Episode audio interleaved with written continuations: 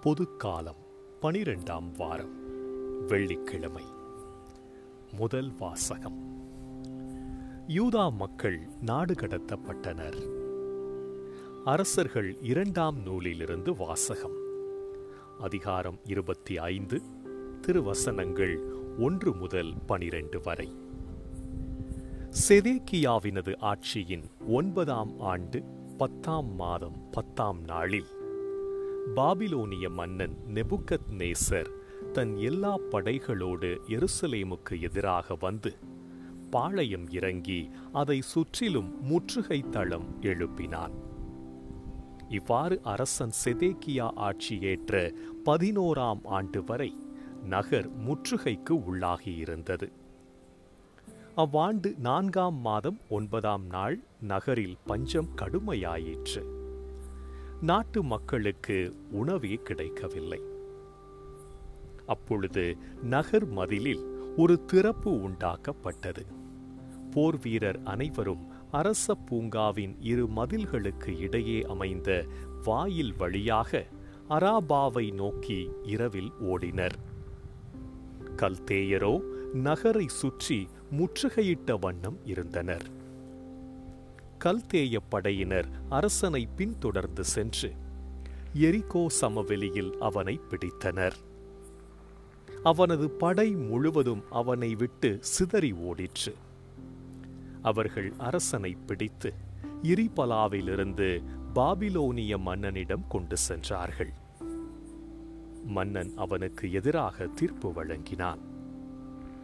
பாபிலோனிய மன்னன் செதேக்கியாவின் புதல்வர்களை அவனது கண் முன்னே கொன்றான். மேலும் அவனுடைய கண்களை பிடுங்கிய பின் விலங்கிட்டு அவனை பாபிலோனுக்கு இழுத்து சென்றான். பாபிலோனிய மன்னன் நெபுக்கத் நேசர் ஆட்சியேற்ற பத்தொன்பதாம் ஆண்டு ஐந்தாம் மாதம் ஏழாம் நாளன்று அவன் பணியாளனும் மெய்காப்பாளர் தலைவனுமாகிய நெபுசராதான் எருசலேமிற்குள் நுழைந்தான். அவன் ஆண்டவரின் இல்லத்தையும் அரசனது அரண்மனையையும் எருசலேமிலிருந்த எல்லா வீடுகளையும் தீக்கிரையாக்கினான். பெரிய வீடுகளையெல்லாம் தீயிட்டு பொசுக்கினான். மெய்காப்பாளர் தலைவனுடன் இருந்த கல்தேயரின் படையினர் எருசலேமை சுற்றிலும் இருந்த மதில்களை தகர்த்தெறிந்தனர் மெய்காப்பாளர் தலைவன் நெபுசராதான் நகரில் எஞ்சியிருந்த மக்களையும் பாபிலோனிய மன்னனிடம் சரணடைந்து இருந்தவர்களையும் விடப்பட்டிருந்த கைவினைஞரோடு சேர்த்து நாடு கடத்தினான். மெய்காப்பாளர் தலைவன் திராட்சை தோட்டங்களையும் வயல்களையும் கவனிக்கும் பொருட்டு நாட்டின் ஏழைகள் சிலரை அங்கேயே விட்டு வைத்தான். ஆண்டவரின் அருள் வாக்கு இறைவனுக்கு நன்றி.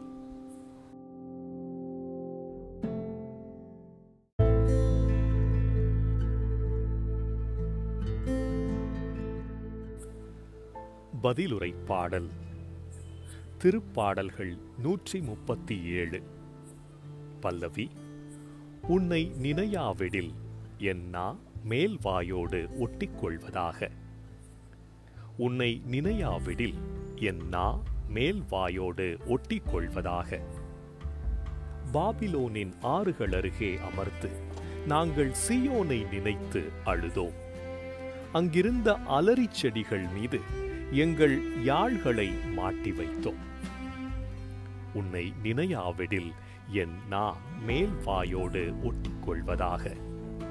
ஏனெனில் அங்கு எங்களை சிறையாக்கினோர் எங்களை பாடும்படி கேட்டனர். எங்களை கடத்திச் சென்றோர் எங்களை மகிழ்ச்சி பா இசைக்குமாறு கேட்டனர்.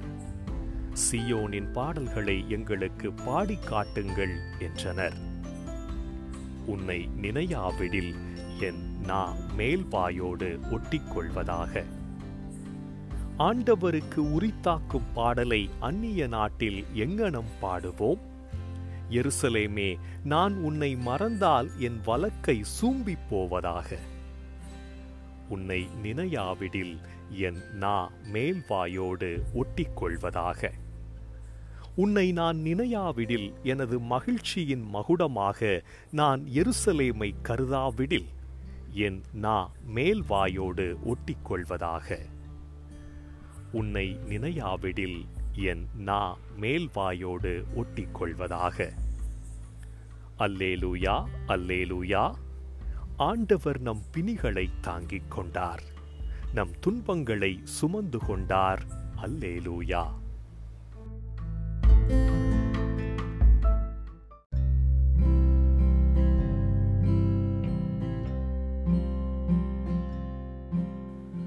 நற்செய்தி வாசகம்.